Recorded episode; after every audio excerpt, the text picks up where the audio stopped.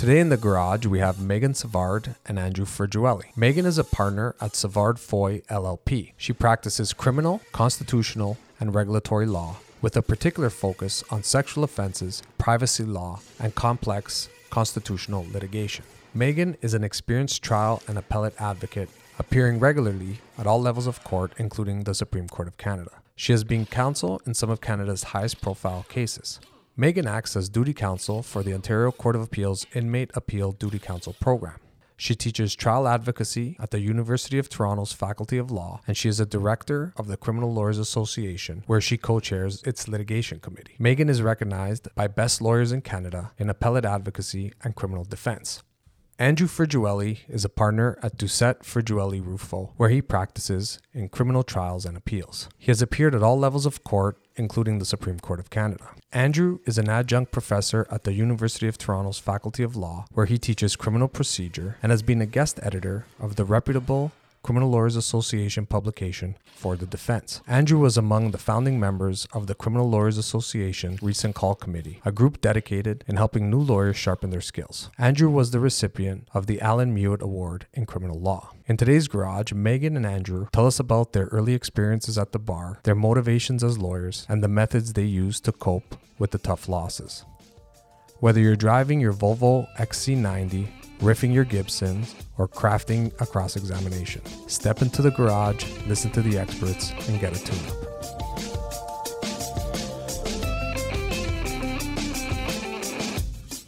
Andrew and Megan, I would like to thank you both for joining me in the garage to chat a little bit about some of your journey throughout criminal defense. I understand from Megan that Andrew was the first Toronto lawyer you met. Tell us about that. He offered me a job. It was great. Well, that's a good start. Of course. Who wouldn't like me in those circumstances? I liked you when I met you, way back when Jake Jezen hooked us up with the Recent Call Committee, which was still starting back then. It was a group of young lawyers before the Recent Call Committee actually came into formation. That's right. We used to do those events at U of T at the law school, and we used to get free pizza for people. And I think that was like a bigger draw than anything we actually did there. There was free pizza and free pop, and we used to like load up lecture halls at U of T. And it was right around the same time, if you remember, when the Garage series actually started. Do you recall? That's right. And we were worried because we couldn't compete with what Paul Cooper was putting on as part of the Garage series. But eventually, there was enough space for all of us, I think. And right? Now look at you. You're in the big chair. Oh, yeah. You've taken over. Megan was one of the first guests at the Summer Solstice inaugural event that Paul Cooper put on for the Garage series. Megan, tell us about that. So by being invited to speak at the event, I actually learned about the event it was based on, which was the Law Society Lecture Series, which I don't come from either a Toronto or a lawyering family, so this was the first I'd heard of it. And the idea was that people would just come and listen to lawyers give a speech about something that they cared about. And I realized how little that is actually a part of any of our common ground or get together. We never get together to hear someone who's good at speaking speak. We always get together to see them get an award and make a speech about the award, or to hear them talk about a legal topic that we want to learn about. And so this, I hope it's going to continue, because I went to the one the year after that, and it was wonderful. I don't often feel sort of the majesty of law. Like, I'm pretty practical about it. I kind of feel like we're all just plying a trade, but that was one of those times that I felt that. The hope is that they do continue and that we can start organizing those events, despite Justice Cooper's need to transition to the podcast last year due to the pandemic. The idea is that we are hoping to put a committee together to recreate those events. And that's a work in progress, obviously, since Justice Cooper is no longer part of the defense bar.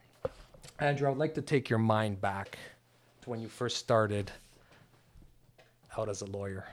Wow. Are there any fond memories from those early days of practice? All of it. The newness of it was the biggest thing. And being in court, and just getting a sense of how it all ran, seeing the first times that defense counsel jostled with crowns, jostled with JPs, jostled with judges. They were fun times, and the panic of it, looking back on it, you look back on it fondly, but everybody had those moments when they were students or when they were very young lawyers where you feel like the day is slipping away from you, and there is terror because something has gone off the rails with your set date, or something has gone off the rails with your in custody client. But you look back on that, and in some ways you learn more in those moments and dealing with those issues that come up, those headaches that come up. You learn more there than you do listening to people talk about it. How about you, Megan? Is there anything that you feel nostalgic about from those early days? Oh, man. The only thing I related to about what Andrew just said was panic. It's fun now. I just remember starting out feeling completely unprepared and jealous of how brave everyone was in the court. I was just still trying to figure out where I was going to stand. And meanwhile, people are objecting and doing so based on principles of law that I don't understand. Now I understand that they're just standing up because they feel they need to and formulating it on their feet like we all do. But it just, I don't know. I felt like it was still part of a club that I was only slowly being initiated into. And it wasn't until I'd been doing it for a few years that I really started to feel like I was learning to ride the bike. But that's how it should be. I guess. It's fun now, yeah. It is now, but you shouldn't have a system where, you know, like a first-year law student, summer student walks in and within a day or two can do it as well as anybody else there. Like, you're coming in knowing that there's a learning curve. Like, that's really how it should be. You should feel that way at the beginning. How much of it do you think is preparation versus experience? Oh, that's a good question. The trite answer is 50-50. Like, for some of those early things, there's only so much you can prep for them. Like, you know, as a young student and as a young lawyer, you're getting relatively simple matters. You should prep them as much as you can until you feel you understand that issue, until you understand what can happen at that trial, until you've gamed out all the scenarios as best as you can. But that can only take you so far. So I actually lean a little bit more towards the experience side of it. Like, you have to know how you're going to feel when things happen before you can shine. Not to take away from the prep, but I think the experience is actually paramount. Megan? I think preparation is a substitute for experience, and the result can be just as good either way, as long as you do the work somehow. I remember at the beginning when I had no idea how I was going to handle anything that might suddenly come up, I would over-prepare like a choose-your-own-adventure book. I would just imagine and wake up in the middle of the night imagining all the things that could go wrong, and then I would find the relevant section of the criminal code or the case that related to it, and then 90% of it would never happen, right? And now I don't do that part of the prep anymore because I'm reasonably confident that either I've dealt with whatever unusual situation might arise, or I've dealt with an analogous situation, and I can kind of bluff my way through to a point where I know that I'm on solid ground. So that part, I think, is you prepare for it at first, and then eventually I think experience takes over. Andrew, what advice would you give to some younger counsel who feel that they're out of their depth in the moment? I think you have to have a sense at all times of what your end goal is walking in there. I think you have to remember that with each witness or with each set date even that you're doing. Like, what tactically do you have to have happen at that point? And constantly train your mind to come back to bringing it back there. Like, you know, small issues will come up even in these minor trials. And I think people will oftentimes get lost in the moment of that issue. They'll be concerned about some objection that the Crown has thrown their way. Even if it's a valid objection, they'll be terrified and they will, you know, struggle against it. You just got to remember what you're trying to do at the end of the day and constantly think to yourself in those moments, how do I bring it back to that? That's sort of my starting point. Megan, what would you suggest to young lawyers who are overwhelmed with that feeling of panic? I would say don't let your ego get in the way of the record and the outcome. One of the mistakes that I made early on was assuming that people actually cared about me when I went into the courtroom instead of realizing that I was just a vessel for the client. I'm only there to help explain things and make things either easier or more difficult for the judge, depending on my day, and to do it effectively on the client's behalf. And if I make a mistake in the law, no one cares about it.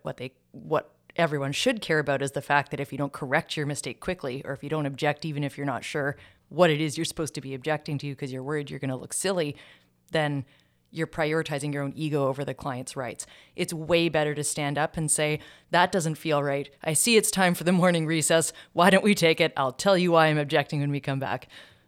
After these messages. Megan, do you have any superstitions or rituals that you engage in before you go into battle in a particular case? Yeah, I don't know if you guys will relate to this, but I never wear heels if I'm doing something important because I feel like I'm like a boxer. I need to be able to dodge. The stick and move. Yeah, literal blows.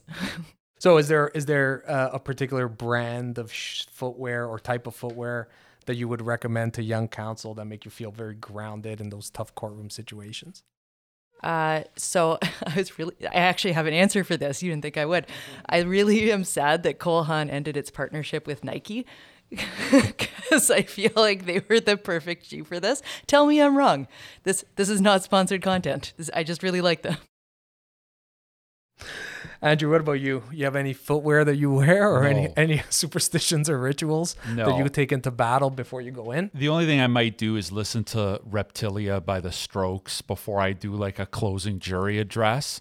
But other than that, no. In fact, I try to go against the idea of being superstitious. Like I try to not have a routine because I don't want anything encroaching my brain saying, you didn't, eat all of the purple marshmallows and the Lucky Charms this morning, so you're going to screw it up. So I try to specifically not have a routine. So what is it about Reptilia? Is it the guitar riff or the line, tell me a story, I hope you're not boring? Yeah, and also the line about taking over, which I feel is appropriate for like the one time as a defense lawyer when you're doing your closing address, the courtroom is yours and yours alone at that moment. So I kind of like that, and it's just my favorite song. And thinking about that moment and taking your mind back to the very, very first time you went to court or even one of those early court appearances, is there anything that sticks out, Andrew, from those early days? The newness of it was what stuck out to me. Like the first time I went to court was a set date. I think that's almost going to be universal. I'd say that. Yeah. Certainly that's the first time. That was me too. Right. I remember every second of it. Right. Oh yeah. And if you think about the set date, it's an odd construct. Like you're going in to talk to a judicial officer about what's happened in the last 3 weeks of your case and whether, I don't know, the Crown's giving you disclosure or whether you're now the lawyer for the person, and then you're going to put it over some arbitrary amount of time, some other 4 weeks. And there's this dance to it, right? There's the legal part of it, if you can even call it that, but the legal part of it. But then there's also like knowing where to sign up. And knowing where to sit. And there's this sort of ritualized part of the set date that like you're kind of trying to figure out while you're there the first time. Do you know, in 111 court, when I found out that there was a backdoor entrance to sign up on the sheet, it was like the happiest day of my life. Or upstairs at 1000 Finch. You'd go, I remember like being first 301. I'm like, I'm going to be first on the list. And the first page is already all filled out. Where do these guys come from? I was here when they unlocked the door. No. The list was up in the Crown's office upstairs. Everyone was there at 8:30 signing up. Megan, what about you? Do you recall your first time you were in court? Mine was a set date too. And just all I remember is I was so nervous that I knew you had to spell your name for the record, so I made sure that I wrote my name down in my notes in capital letters with little M dashes in between the letters, so I wouldn't just say my name. I would also remember to spell it. But that, I think, is also an example of over-preparing. I did need it, though. Andrew, tell us about your experience as a summer student in Toronto. Like a particular story or just the whole experience? A particular story. Anything that stands out? So I summered for a very busy trial lawyer in the city who I still know and who I'm still friends with. And he ran like a rough and ready practice. And he was fantastic, still is fantastic on the facts. But I remember we had a murder trial together. And this is just, this takes me back to sort of the confidence to go forward, sometimes the overconfidence to go forward. So we have a murder trial, and like there was no way this case was going to run. The Crown, it was one of these where the Crown had one guy who had just been picked up on a serious assault, and all of a sudden he remembers about who the real killer was a year later in this unsolved murder. And he's the only guy who says it's our client, and 9 other people have said it's some other guy who's now deceased. So, but they use that statement to arrest my client. He's in custody for whatever, 6 months. And then that main witness dies himself in a shooting. So the Crown guy gets bail with like no conditions, like a murder bail with next to no conditions. And then the Crown decides they're going to withdraw the charge. So he comes into court for the day we're going to withdraw the charge at 2201 Finch. And we're in front of Judge. And you all remember him. And so lawyer looks at me and says, Andrew, make sure when I do my speech castigating this investigation, I don't mention the names of the investigating officers by name. That's going too far. I go, okay, yeah, no problem. As if like during the midst of that, he's going to look back at me. Like I'm sitting in the back of the courtroom. I'm there because I worked on the case. So charge is going to be withdrawn. Crown asked that the charge be withdrawn. So counsel goes, Your Honor, can I say something? And His Honor says, yeah, go ahead. And he goes, he starts to just rip into the shoddiness of the investigation. And he turns and he goes, and I specifically want to mention Detective X, Detective Y, and Detective Z. Their shoddy investigation led to an innocent man spending 6 months in custody. So he finishes. And His Honor looks down at him and says, well, counsel, those are some pretty mean things you just said in my courtroom. Your client's walking out of here. I suggest you follow him out. Get out. Counsel looks at him and goes, thanks, Your Honor. I can also address number 12 on your list. I was always surprised as a young lawyer how some counsel just took the opportunity to say what was on their mind in court without any reference to the obvious lack of evidentiary record in support of anything they're saying. It always inevitably would spark some kind of colorful judicial comment, especially in the provincial court. It makes your day more interesting as a young lawyer just to witness that. Okay, guys, too much fun. Let's get into some serious topics. Megan, tell us about the time that you lost the case, that one time probably. And that it stuck with you more than usual. Yeah, I don't want to. It's hard. It was my very first trial, and I was convinced it was a wrongful conviction. I still am. It was a minor case, right? Because first trials always are. It was a woman who suffered from alcoholism and was charged with assaulting her ex-boyfriend, who was just the worst. He was not a good human being, and you know why he's not a good human being, because in support of his lies, he brings his mother to back him up. And so we have my poor client, who has a string of alcohol-related assaults, pleaded guilty to every single one because she did them. Like, that was her approach. If I did it, I'm going to plead guilty. This one, it's her first trial ever, despite having a criminal record that's 3 pages long. And she says, I'm going to have a trial because this one I didn't do. I didn't do it. And she testifies she's credible. She offers all of that up to the judge, including about her criminal record.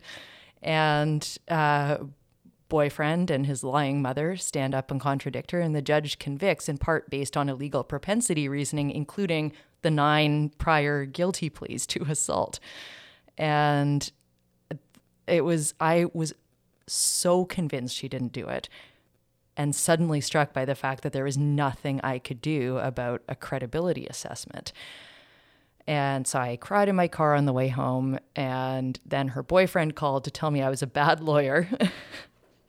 And, oh, thank goodness I had people around who are going to tell me their war stories and, yeah, and remind me that the glory in this is really not glorious at all, right? It's doing a second trial after that trial. There's nothing about the pandemic that has been more hurtful to the defense bar than losing that I go back to the office after a tough one.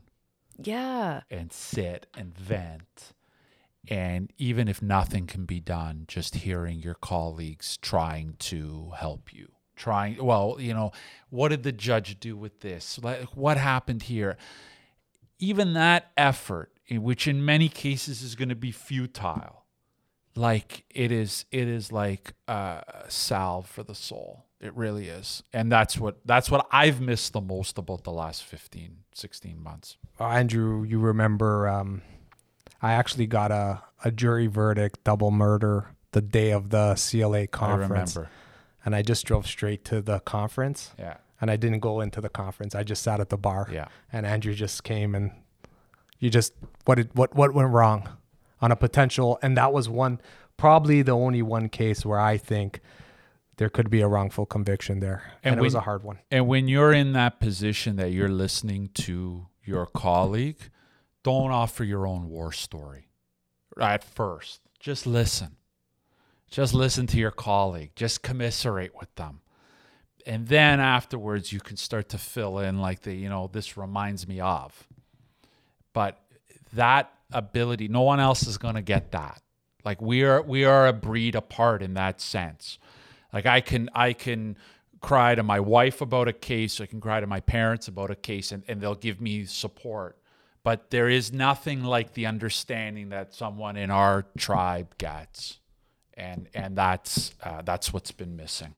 And part of the reason for this project, taking the podcast season 2 into this direction, is specifically to try to fill that void that I've been feeling of the absence of my colleagues, and having you all coming in 2 at a time to tell me their stories and share these things is really important to me, anyways. And I think it's going to be important to our listeners, and I'm hoping that this. This is as well received as I'm hoping it will be. Andrew, how did you learn to cope with these losses? Megan and I both worked for Frank. He was actually wonderful in those situations, even in cases that he did and lost. And he gave me some advice that I've carried through.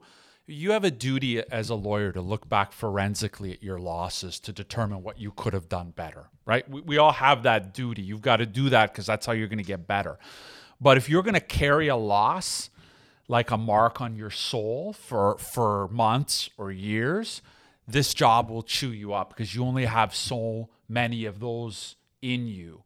So I used to, I go by the rule now, and I tell younger lawyers this now, putting the forensic, the clear-headed recap and review of the case aside, you have 24 hours to feel bad about a case. You have 24 hours. You can wallow however you want, as healthily as you can. You can use that 24 hours to complain, to yell, to cry, to anybody you want.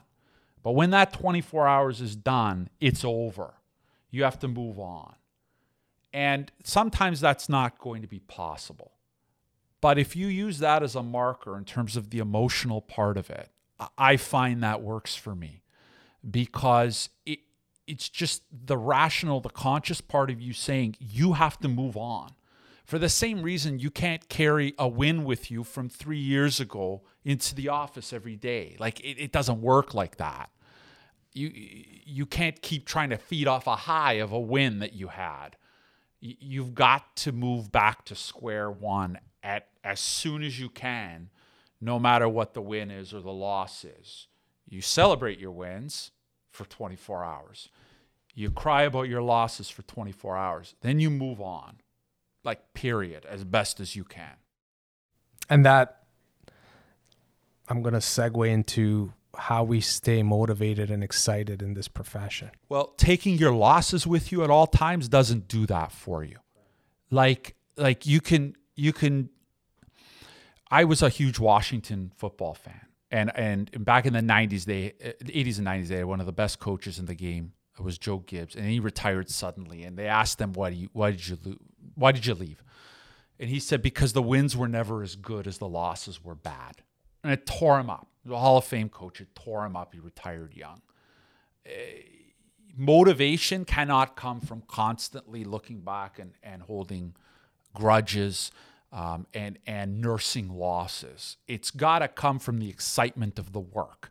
It's got to come from enjoying what you do, enjoying cracking open a new file, enjoying the process that you've put in place to go through any case, be it a trial or an appeal. Megan, you agree? What excites you about this business? It's a version of the same thing. It's the chance to become temporarily an expert on something that is entirely different from what you were doing 2 weeks ago. I'd say, so I am one of those people for whom the wins are never as good as the losses are bad. That's just who I am naturally. And I found that having something on deck when I was about to receive judgment always calmed me down a little bit, because I knew I was going to have something to go back to focus on. And actually, for a while, I came to depend on that so much that I didn't build in enough time to have a proper emotional response. So now I think it's a little bit of both, right? And I'd tell people who ask, make sure you build in chances for emotional recovery or celebration on the day you're getting that judgment from the Court of Appeal. Because I think it's also unhealthy to jump straight into the next file without taking a minute and acknowledging how hard that case was on your body and soul, right? And so I think that happy medium is required. Yeah, I think people don't really appreciate how much it takes, how much energy it takes from you. Physically, mentally. Yeah. We're working, when you're in a trial, you're working late nights, you're disassociated mentally from, sometimes your friends, your family, because your mind can't stop thinking about the case. What's going to happen next? What's the question next? Especially a jury trial. I find myself constantly writing my address in my mind throughout the course of the trial. Well, you're right about the physical part of it. And we've all had those moments where you've gone through a stretch. I remember I did a 4-month jury trial, and then I had a week off. Then I had 3 trials in 3 days, then an OSC hearing, and then a 3-day serious sexual assault trial 2 weeks after that. And then when that trial was done, I was done. I remember going home or first going back to the office and just telling everybody who would listen, I'm done. And I think I went to bed that night at 7:30, and I slept until 11 the next day. My body just, it was telling me, you need to shut down. The adrenaline stores were exhausted, and it was very weird feeling that for the first time. You get used to it. You can bounce back a little quicker as the years go on, but it's happening, and there's no use working in those couple of days where that's happening to you. You need to decompress at that point. I find the emotional part of it scarier. Like you said, dissociation, that's the scariest part to me, to realize that I'm so involved in what's going on in my head that I've just missed an entire, evening at home with my kid like that. And I think it was becoming a parent that taught me to practice not dissociating so much, to turn it more into the skill of compartmentalization instead of the disorder of dissociation, because I find that's the kind of stuff you can't easily bounce back from. And I actually deliberately don't schedule stuff back to back now, because I need to be able to recalibrate and just get back to being the kind of person who has normal emotions and reactions in between big cases. Can you shed some light, Megan, on parenting and being a criminal defense lawyer or being a mom? Yeah. I mean, well, that was part of it, right? It's, I'd say that taught me work-life balance where everything else failed. Because you finally have someone who actually needs you to have work-life balance in order to thrive. And I think the converse of that is it's really important, and I'll say especially as a woman doing this job, for me to show my son how much I care about it so he knows I'm not leaving to do something because I don't care about him. I'm leaving him to do something that's really important for the community and you know, all of society, right? And that I love to do. So I involve him as much as I can. He's 6. I can't tell him all the details of my cases, but, you know, I tell him that I have clients in jail and that my job is to get them out. During the pandemic, he learned how to make his own lunch. And, you know, part of the motivation for getting him to make his own lunch was I explained to him that he was helping me help my clients when I was in court and he was making his lunch. And I think that's actually billable. I'll tell him. He can. Right now I pay him $0.25 for every task he does. So that's probably legal aid standard rates, right? Okay, that's an edit. Speaking of family, Andrew, do you ever have family members come watch your cases? Yeah, they come all the time. And what do they say? Oh, they get into it. I enjoy it. They get very engaged with the issues, and they get very curious, and they get very interested, which I think is the point of people coming to court. So I always like to encourage it, you know, that they'll be very clear to me when they think my client should win versus when my client should lose. When my client wins, it's Andrew, you need to do everything you can for this person, and when they think my client should lose, it's have a good one, Andrew. Thanks. We'll see you this weekend.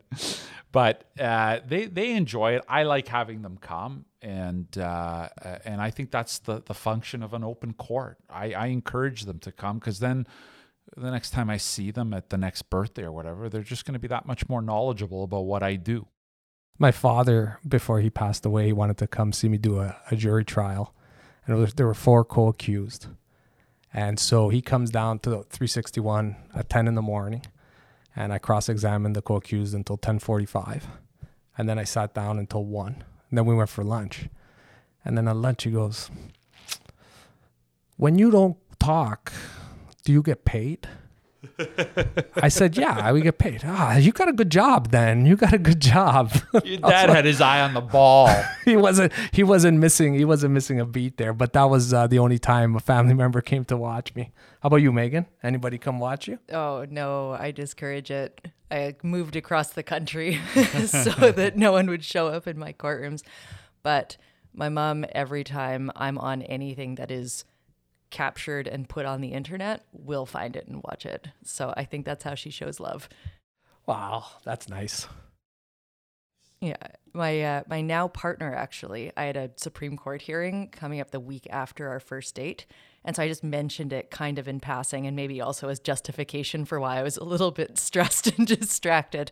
And unbeknownst to me, he's not a lawyer, but he found out that the Supreme Court of Canada hearings are webcast, and so went and watched it live while I was on my feet, and then didn't tell me about it for a while because he didn't want me to think he was weird.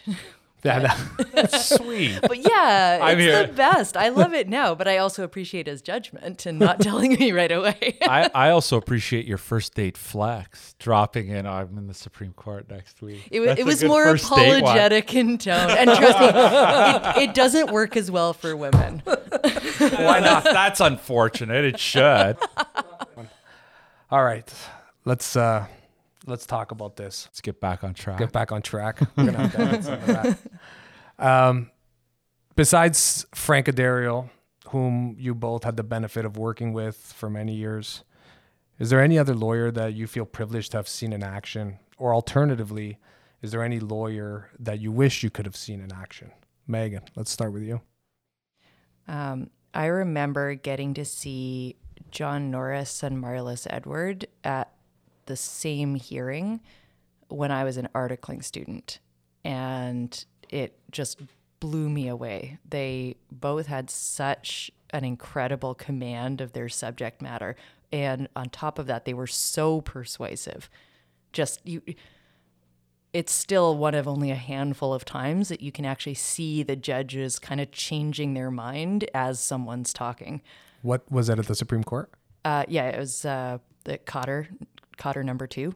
And so they were each there for a different party. And that back then, interveners got a whole 10 minutes. And so they were doing it in this really succinct, powerful, effective way that built on what other people had already said. So you knew it wasn't just canned, and just made it seem to the judges as if it was their own idea. Just packaging your submissions in a way that's so reasonable and also so persuasive. That's worth emulating. Yeah, they both had a kind of ruthless calmness to them. Like there was no wasted with either of them. There's no wasted movement, and their crescendos were more. There wasn't force. It was just had that tone to it of just like, and obviously like this is where we're ending up. Like you'd have to be a fool not to see it this way. They both had that, so they're wonderful. And the same answer for you, Andrew, or anybody else? It could well have been. I'll go off the board for a defense lawyer. I'm going to bring up a crown. Frank and I had very early in my career, had an appeal where we were trying to get an NCR substituted for a guilty verdict, and there was a fresh evidence issue. And the court was with us. I've done enough appeals to know when the court was with us, and they were with us there, and all the questions are clearly feeding it in. And the crown was Jamie Klukach. So Jamie gets up and she starts to ask questions. And it was one of those blessed days in the Court of Appeal where they're all over her at the outset. And they're asking like, okay, but once we've satisfied the 4 fresh evidence criteria, then like we have no choice but to order a new trial. And Jamie, just see her shift midstream, and she said it. And she said, I think I'm going to go to my next argument. I'm going to focus on the 4th Palmer branch because I'm on safer ground there. And then she took them to the record and painstakingly overwhelmed them with the record on her answer on that criterion. And you just see them go from being an active bench to just looking down and then writing. And she just, using the record, using an excellent command of what she had, she just took them to where she wanted to go, and there was no denying her. And I remember we stopped and we go back to grab a coffee upstairs at the restaurant, and Frank looks at me, he goes, "We had them." He goes, "We had them." I go, "Yeah, now we don't." And there was such confidence in her ability to almost conversationally look at the court and say, "Yeah, you know what? This is a garbage argument." Not by saying it's a garbage argument, but in not so many words. And then just saying, "But here's where I'm on strong ground." And if you have the confidence in your argument to be able to do that, that's actually a plus, right? And I think that goes back to what Megan was talking about earlier with the ego thing. Like there are times when even I still feel I've got a bad argument, I got to go down with the ship. Well, maybe you do if that's the only thing you can say for your client. But if you've got a better argument or one that you can tell the court is going to be more engaged with potentially, sometimes you got to pull up stakes and go to solid ground. And there's no shame in that. In fact, there's a lot of strength in that because it makes the court kind of take notice and, okay, this is his good argument. All right, let's hear it. It's nice that from time to time throughout your career, you can have the opportunity to observe counsel who have the ability to converse with the court and persuade them through some natural old school advocacy. I find it very motivating when I witness that. Going back to what motivates you generally, you need to be able to look at people who do a wonderful job in court and have that motivate you. I think that's entirely necessary. Megan, is there any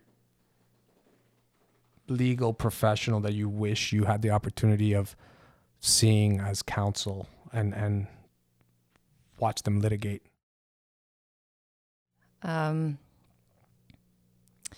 So I would really have wanted to see Eleanor Cronk litigate a case before she became a judge. I talk about people who become judges as if they died. I don't know why. I guess they don't have the same opportunities for advocacy. Right. They stop when they're kids. They're not members of the bar anymore. So we can we can look at them in that. She's no longer with us, but she isn't in the sense of being a partisan advocate, and that I would have really liked to see, because I did get a chance to hear her speak on non-advocacy topics, and it was so clear how good she would have been. And I deliberately chose her because I kind of feel like most of the greats are a little bit unrelatable for me, right? Like they're just like the standard white men from the 50s and 60s, and they don't have a style I want to emulate, even if I could. So that was a bit of a tougher question to answer. Andrew Furgiuele and Megan Savard, I can't thank you enough for taking the time to come on the Law Garage and share your experience with our listeners. Continuing legal education can take various forms, and I believe that there's something to gain from just talking to our colleagues, which is something I've really missed throughout the pandemic, as we've discussed and as you may have guessed. Before we go, is there anything you want to plug or let us know where we can find you? You can find our firm website, dfrlitigation.com. You can find me on Twitter @FurgiueleAndrew, but I don't tweet. I basically only tweet Court of Appeal judgments and Supreme Court judgments. Otherwise, you can call me. Megan? Prisoners' Rights Project, Great's grassroots organization. I'm not associated with it in any way, but they do great stuff. And find me on Twitter. We'll put that link on our website when we post this. Thanks, guys. Thanks very much for being here. Thank you. It's a pleasure.